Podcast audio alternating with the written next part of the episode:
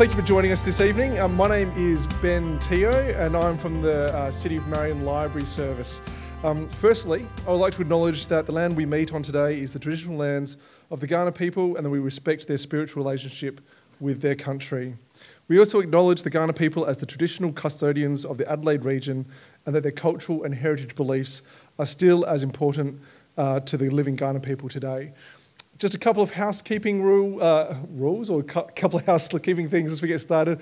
Please, one, um, make sure your phones are on silent or off. Um, also, if you're looking for the bathroom, it is out this door just past the cafe, and there's a little um, hallway just back that way where you'll find the bathrooms. If there's an emergency, um, just follow the instructions. Uh, we'll head out to all together.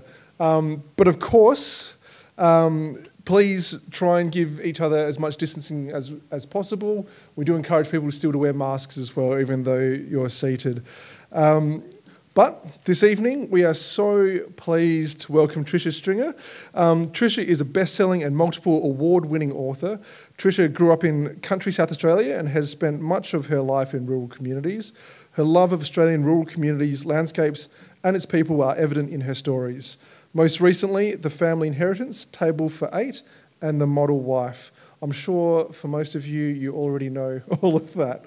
Um, after the event, you'll have the opportunity to purchase Tricia's books in the foyer, thanks to Shakespeare's Books.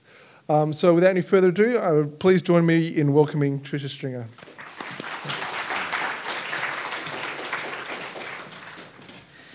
Thanks, Ben, and the wonderful team here at, oh, who've organised this, at, from Marion Library.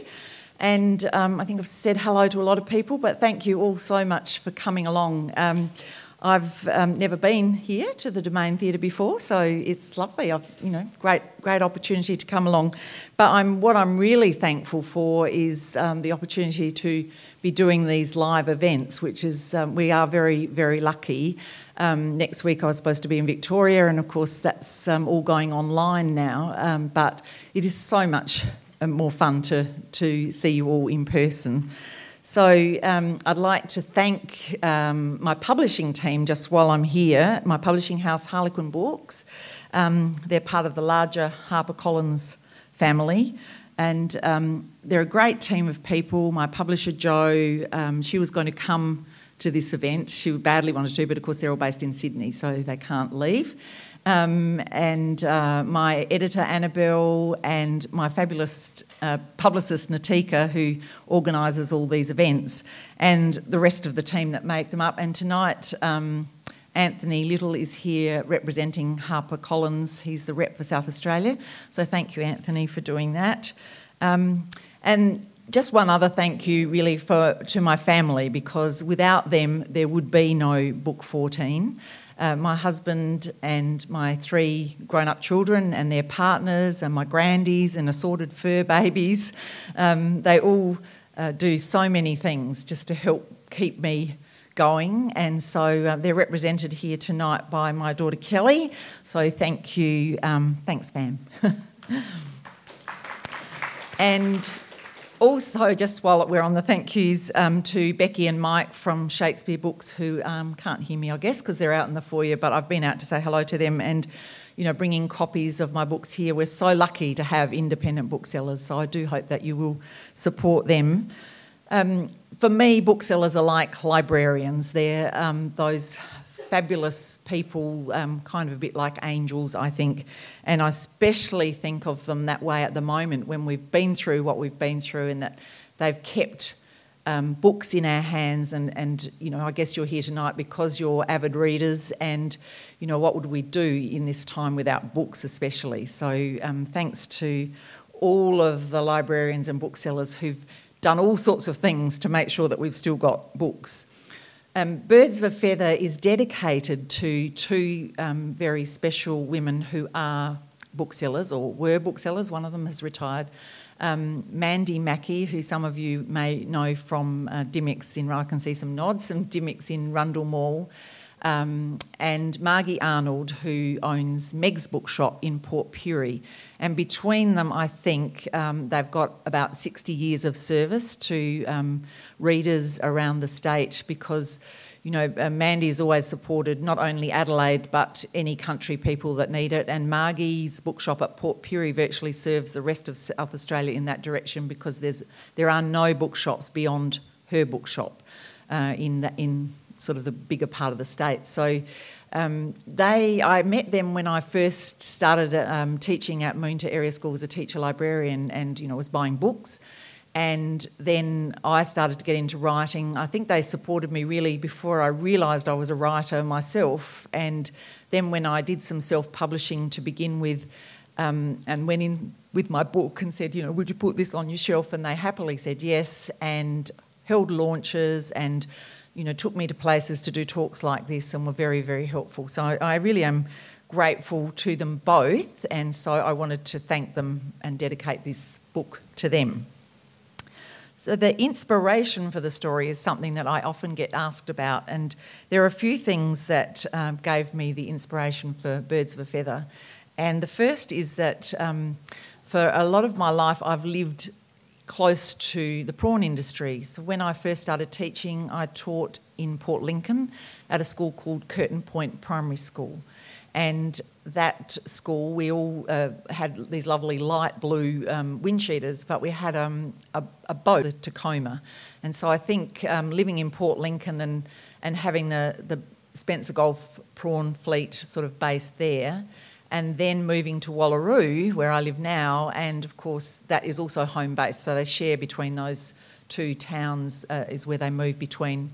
The boats sort of come in depending on the weather and all of that sort of thing. So um, I've always, you know, thought it's such an interesting industry, and one that I think sometimes is South Australia's best-kept secret, you know, these wonderful prawns that we have. And so in the back of my mind, I've always sort of wanted to have a story that maybe somehow incorporated the um, the prawn industry. And then uh, a while back now, my daughter and I were having um, coffee at a lovely little coffee shop just along Marion Road called Once and Again. Some of you might know that one.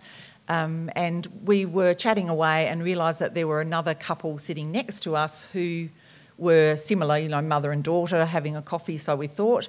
And then we got talking to them, and it turns out that they weren't mother and daughter. The older lady was the younger woman's, you have to hang in here with me with this, was the younger woman's best, uh, mother's best friend.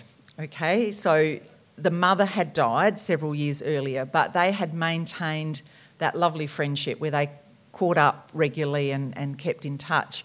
And that sort of triggered some, you know, things in the back of my mind of all those other lovely friendships we have, and, and how do we make them? You know, often we, we know the ones where we've gone to school with people, or we've worked with people, or, you know, the, those sort of usual friendships, but often we make friends in other ways, and um, they last us a long time. So I, that those sort of things, the prawn industry and that, which you would wonder how that came together, um, so that that... brought me to this wonderful character, the main character of this book, whose name is Eve. And Eve is um, a strong woman. She's managed her own business. And so when, when I was beginning this story, I thought, well, you know, what what business would she have managed all her life that she's she's done? And then, you know, I thought, aha, she had, she had a prawn business, so or owned a prawn trawler. So that worked quite well. Um, and then... It's that that's a business that's traditionally operated by men too, and still is a fairly male-dominated dominated business. So I thought it was really good to put her in that situation. Um, and it also made perfect sense to me then that the setting would be um, at Wallaroo. But, you know, I live there. It's a small town. So um, I thought I'd rename it and call it Wallaby Bay, and no one will know, you see. So as the story begins, Eve has had an accident. She's hurt her shoulder, and she needs some uh, support at home, and she needs a, you know, a nurse and a carer. So along comes Lucy, who's a newcomer to the town. She's quite a determined young woman. She's got, um, except for her two young children and her FIFO husband, she doesn't have a lot of connections yet to the town. And she and Eve get together, rubbing along together okay, and then uh, Eve's goddaughter, Julia, turns up from Melbourne, and she, between the three of them, they're all quite different, um, and each of them, um, as the book goes on, we discover is um, grappling with a personal loss of some sort. And for Eve, it's facing forced retirement. So she's seventy, she's had this prawn business uh, most of her life, her adult life, and so now she's got to find this new path for herself and, um, you know, what is she going to do with herself? Julia has had a, a sudden job loss, and she's also got a fear of com- personal commitment, and so that's what sends her back to uh, visit Eve at Wallaby Bay. And Lucy is struggling with, I think, um, for those of you who are parents will know, is one of the, the biggest um, things that we face sometimes, and that's that mother guilt. And uh, we, we carry that around a lot. So when I started writing this story, um, I usually start at the beginning of the year. I'm finishing off editing the next book, and I'm ready to start the new book. And so um, you can imagine where you all were in March last year. And that's when I was about to sit down to write my new book. And so the events of the world around us, you know, as, as and probably most of you felt the same way, it sort of tore us away from all those things that we were used to doing, and was very distracting and um, and scary and, and all of those things. So um, it was quite hard to be creative, I found, in that space. You know, I had to, I kept being drawn back to the media and, and wanting to know what was going to happen next. So in the end, I thought, you know, whatever happens next, the world is going on, and my publisher still wants this book at the end of this year, so I have to write it. So I sort of had to shut myself away then from um, all those distractions and really channel again to try and um, get focus back on the book.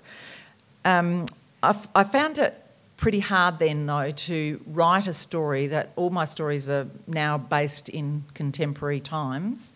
So it's really hard to write a story without including a reference of some sort to the pandemic that was going on all around us.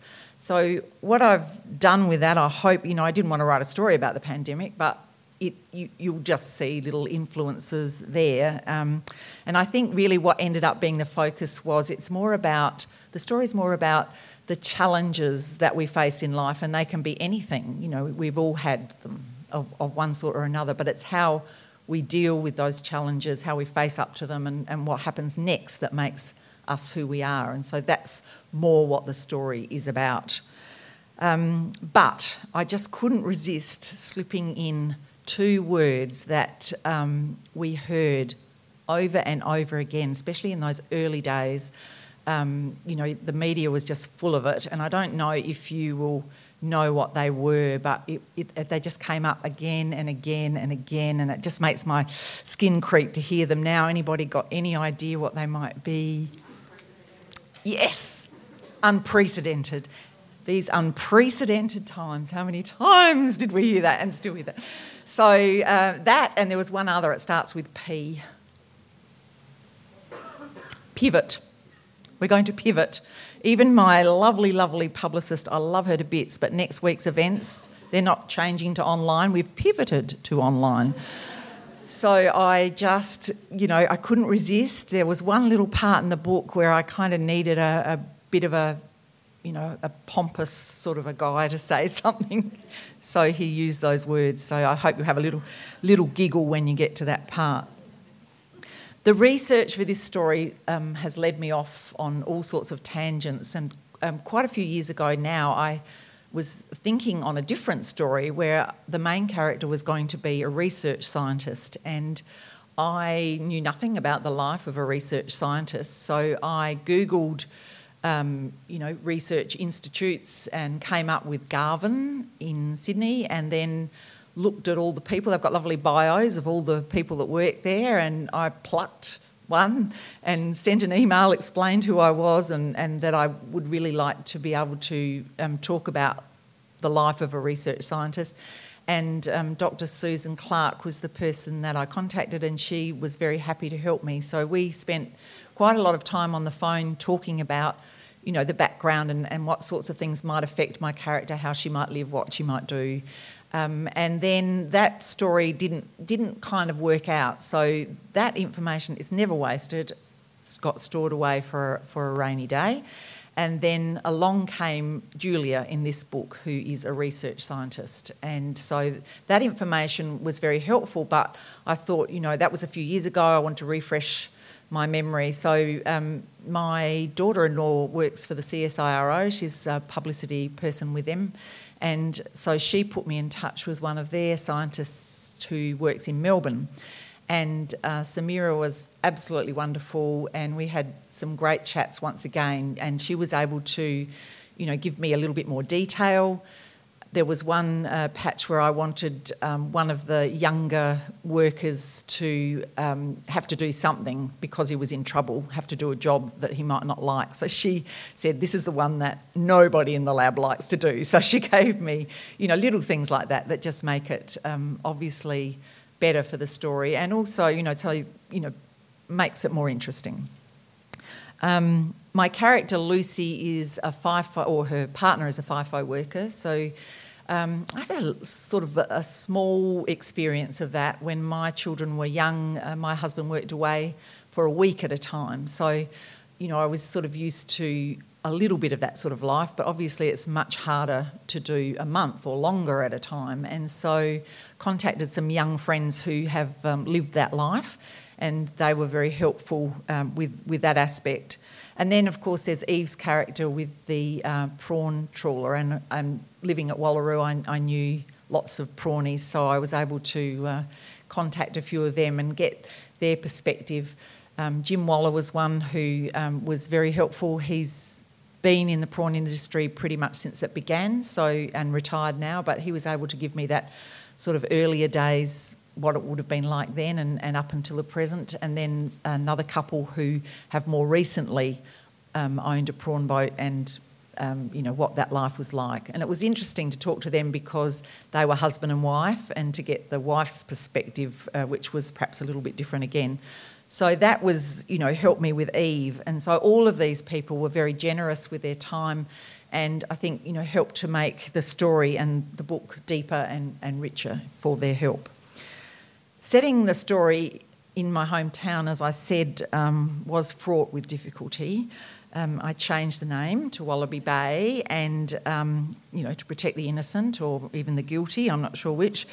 Um, but the characters are all fictitious. The places in the story are all fictitious. So you won't find the Cinnamon Bark Cafe or the um, Cutty Sark or any of those places. They, they don't exist. But we do have lots of lovely coffee shops and all sorts of um, nice places at Wallaroo, but I just thought I just don't want them to be anything like the ones that are there, because um, people, you know, often go looking for them then, or you know, people get upset if I've said something that's not quite right. Well, you know, that's not our shop. It doesn't look like that. So I, you know, hope that I won't be run out of town once they've once they've read the story. I haven't had any bad feedback yet. Um, and I've also managed to sneak in another little South Aussie icon, and that's um, the Balfour's frog cake. I couldn't resist getting that in there. Um, and my publisher, Joe, always says, you know, Tricia, your books have always got food in them. But, you know, to me, food is uh, an important part, just like relationships. It's just so important. And so I can't help but have it in the story. It's often what makes people tick is, is whether they enjoy food or they don't enjoy food, or they like to cook or they don't like to cook. All those things are, you know, I think help rounding out the characters. Um, and... You know, it, it also adds great enjoyment to my research. You don't know how many prawns and frog cakes I've had to eat just to get it right for you. So, you know, I do my bit just to, to make sure it's good.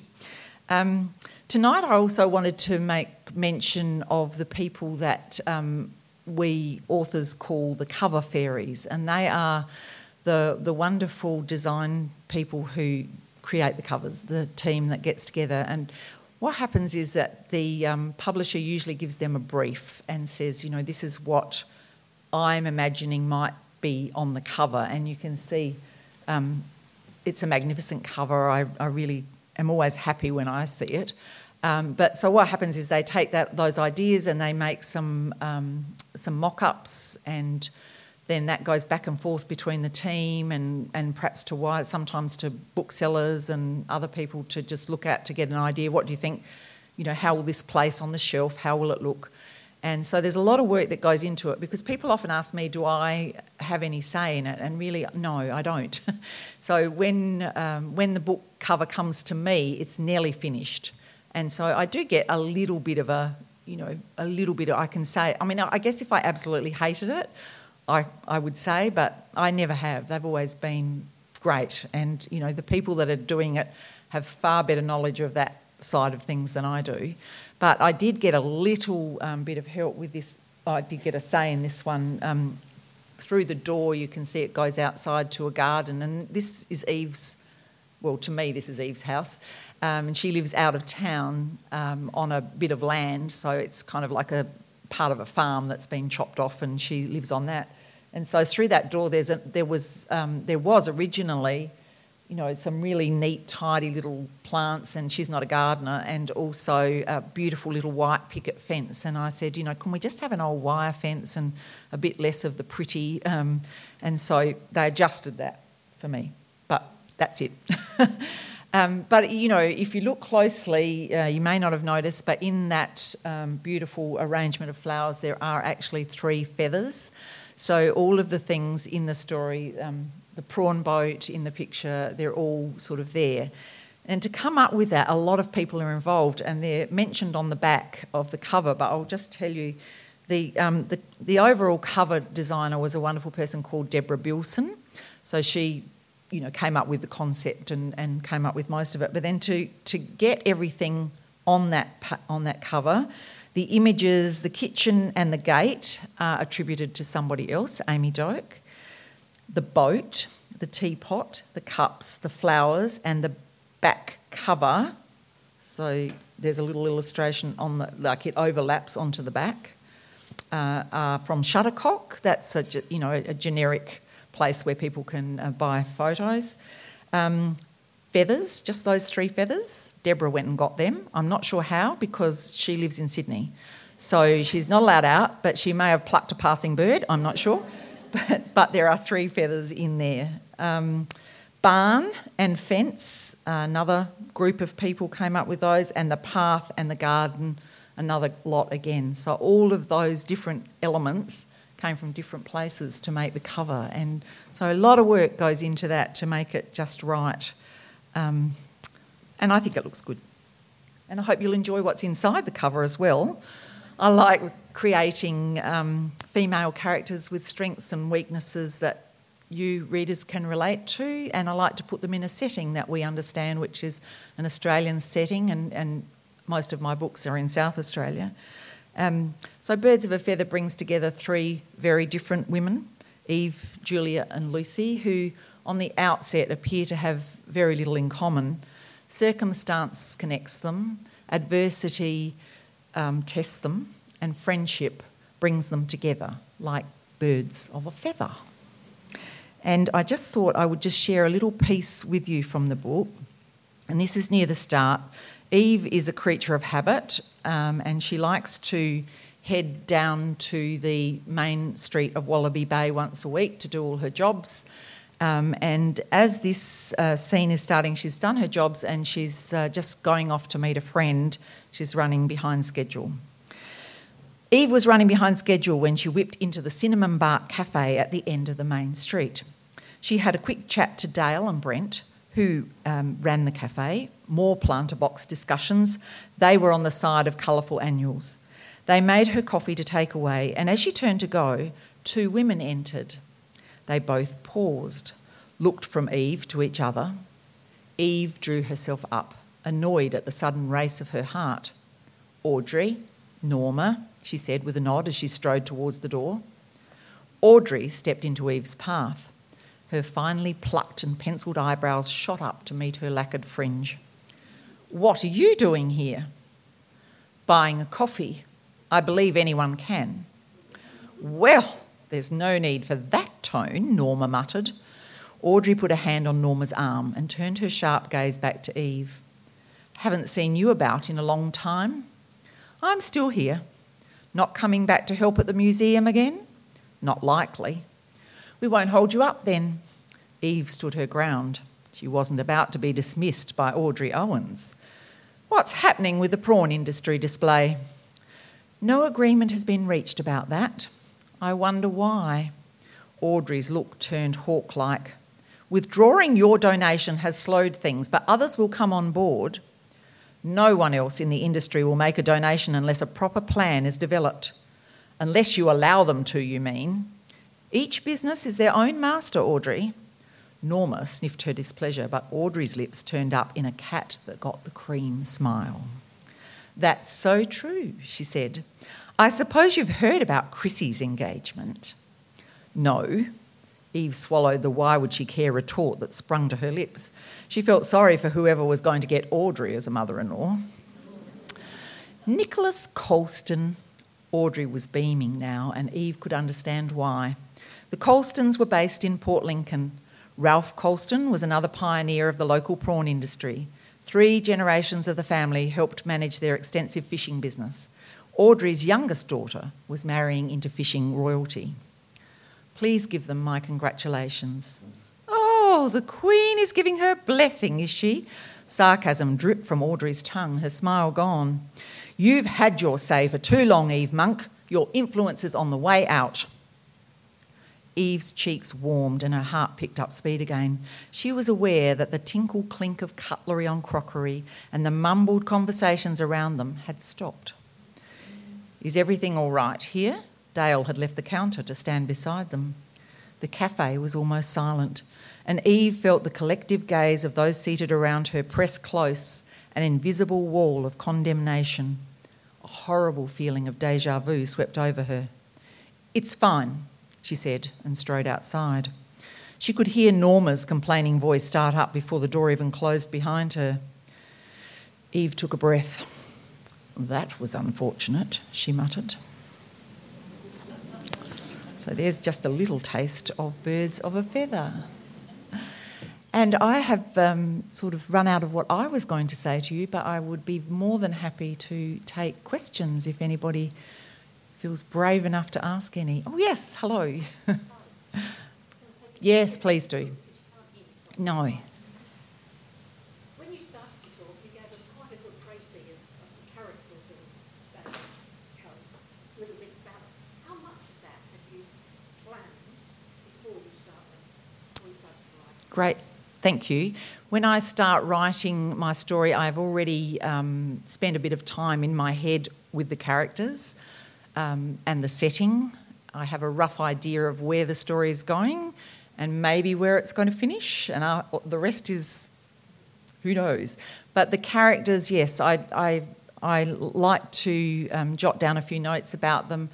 What makes them tick? You know, what do they like? What don't they like? You know, obviously how old they are. You know, what might have brought them to this point in their life. It's, it's um, not necessarily something that gets written into the story, but you will understand it because it'll sort of flow through the story.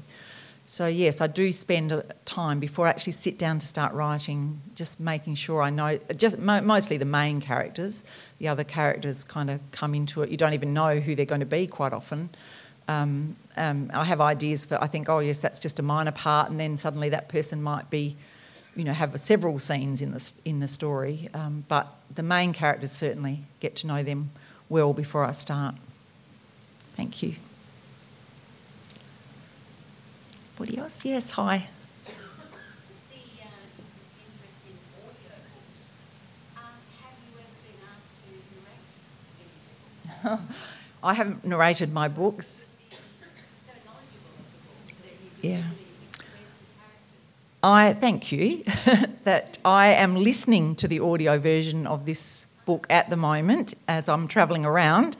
Um, it is narrated by a very talented young lady called Casey Withus, and she is doing a marvellous job. Like I'm, I'm listening to it going, oh wow, you know, like she's really bringing it to life. She's, um, she would be uh, in her thirties, I guess, um, and she can do voices from Poppy, a little girl in this story who's a five or six, to um, you know, Eve, who's in her seven or who's seventy. She's and the range and the um, um, e, um, Lucy's mother-in-law is has um, Greek background, and there's just that hint of a Greek voice in there. You know, like, she's very, very talented, way better than me.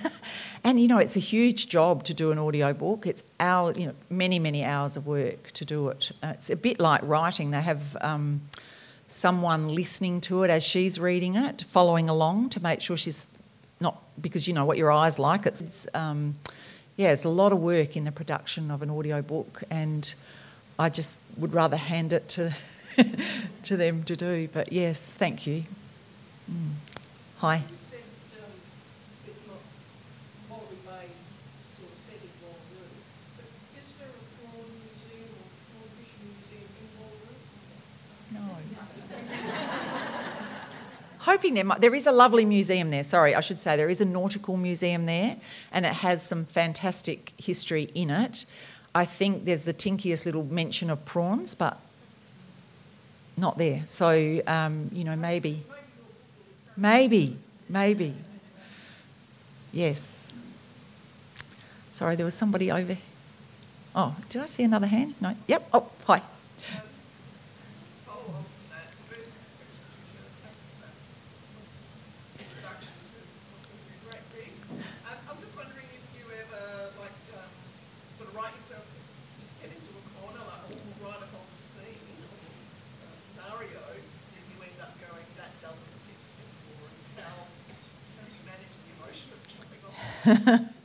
Yes, it's, it's, as you would know, very hard to chop words out when you've painstakingly written them, but if they don't work, they don't work.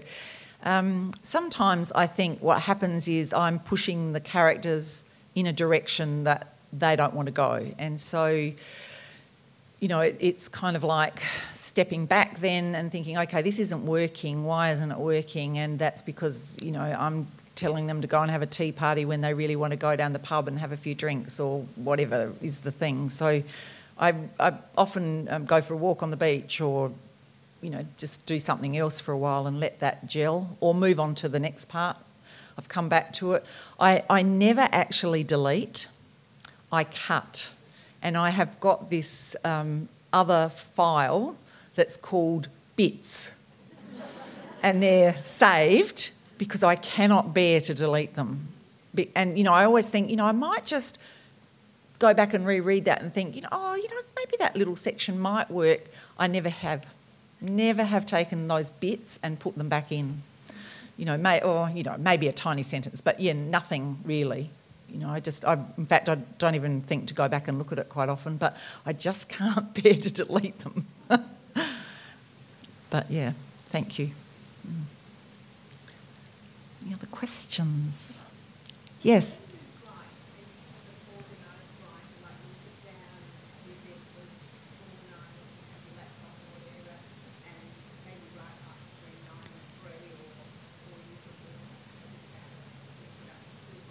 My daughter's not allowed to look, speak. Um, I when I'm writing the new book. Uh, so the one I sort of sit down February, March to begin, I try and be quite structured then. So I, I found when I first started writing, I, I worked full-time. So I used to, um, I w- was a teacher librarian and into uh, I T at school as well. So that was very busy. And so writing for me was little snippets that I could grab, you know, early morning, late at night, sometimes on the weekend or a bit of school holidays or whatever. Um, so when I retired from teaching to become a full-time writer, I suddenly had all day to write, and I'm a procrastinator. I'm really good at it. So I decided that I really needed to put some structure back into my life. So I, what I do in my head is pretend I'm going out to work, and so just like I used to, you know, put on a load of washing or, you know, sweep the floor or whatever you do before you go have your breakfast, get ready, you know, get dressed and do all those things. And then at around about eight o'clock, I take the two steps across the kitchen into my office and, you know, sort of put myself in that zone.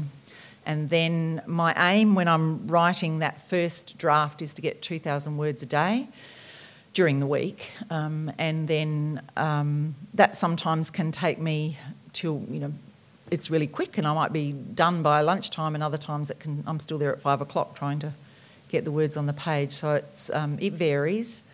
Um, and then in the afternoons, there's a lot of admin stuff to do as well. There's there's often other thing, other jobs, you know, answering people's emails. I love to, you know, talk to readers and, you know, follow-ups, um, things that my publisher might want, or, you know, there's lots of things. So um, you have to fit that in as well somewhere.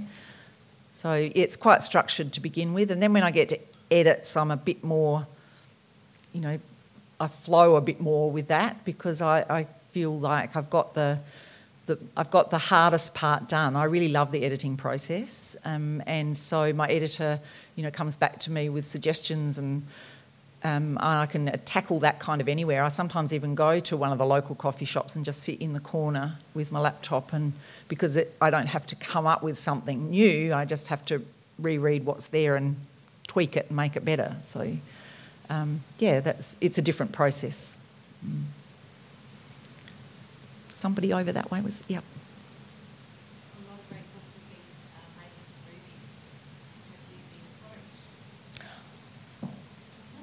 have been uh, made into movies. Have you been approached? They're just waiting in the wings.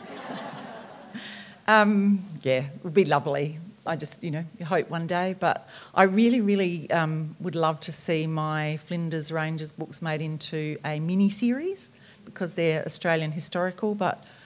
You know, there's so many good books, as you say, out there. So, you know, I'll just keep running. Yes. Yeah, you never know. Well, if... Oh, yeah.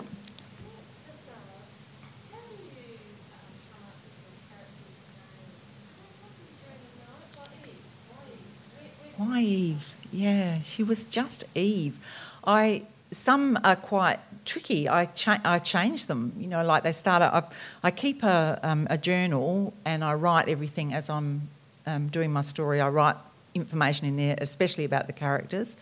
And um, sometimes there's, you know, cross out, cross out, cross out, because the name's just not right. And other times I just know it before I even start, who they're going to be. Um, uh, I do a lot of... I, I keep a, a book of names. I, obviously, you can Google. There's all sorts of name lists on online.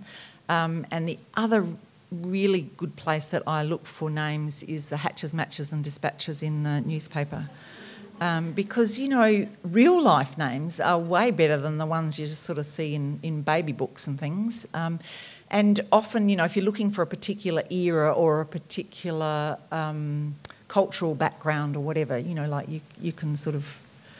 find them there. I often jot them down when I'm procrastinating.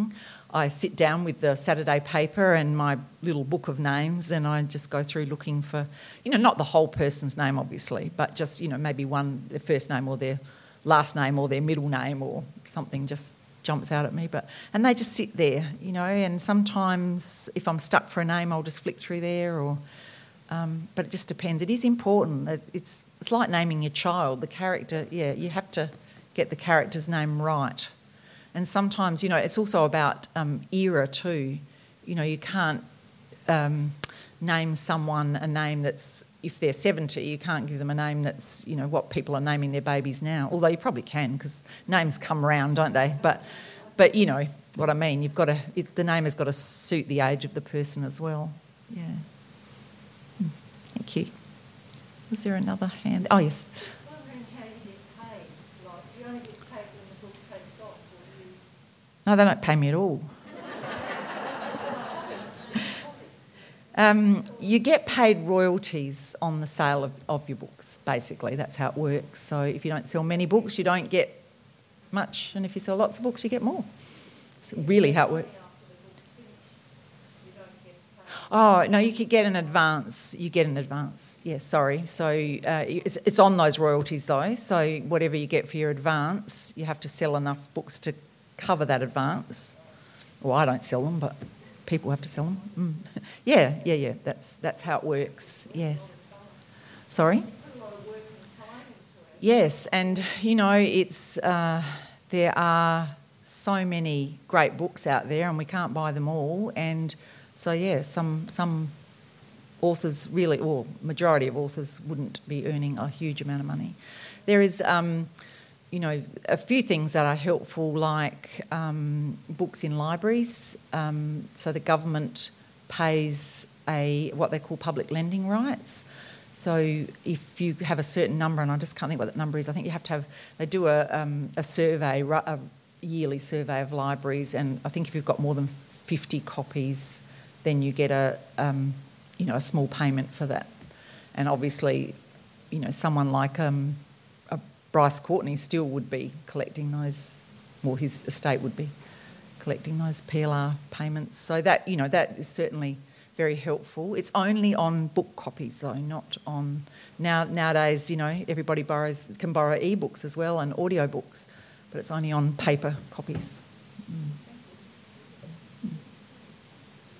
Thank you. Some great questions, and oh, one more. What's it about the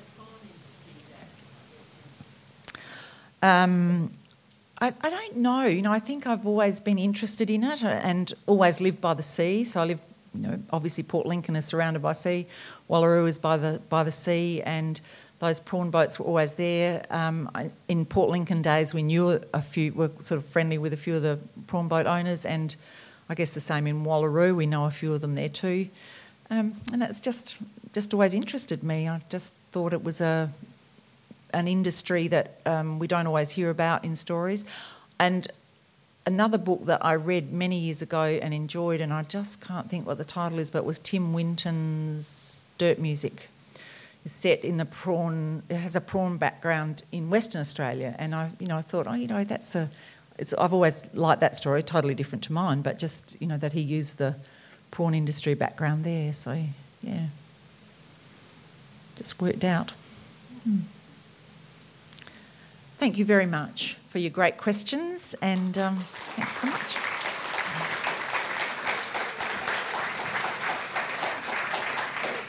Just a little something from us. Yeah. So. I have to put these in a story, won't I? Yeah. I, have to put these yeah, I was going to say South Australian yeah, like food. Yeah, um, I guess personally, I'm, I'm actually super keen to hear how uh, you fit the frog cakes in there and how you explain that to a non-South Australian audience. Um, I guess I have to find out, I have to read the book myself and find out.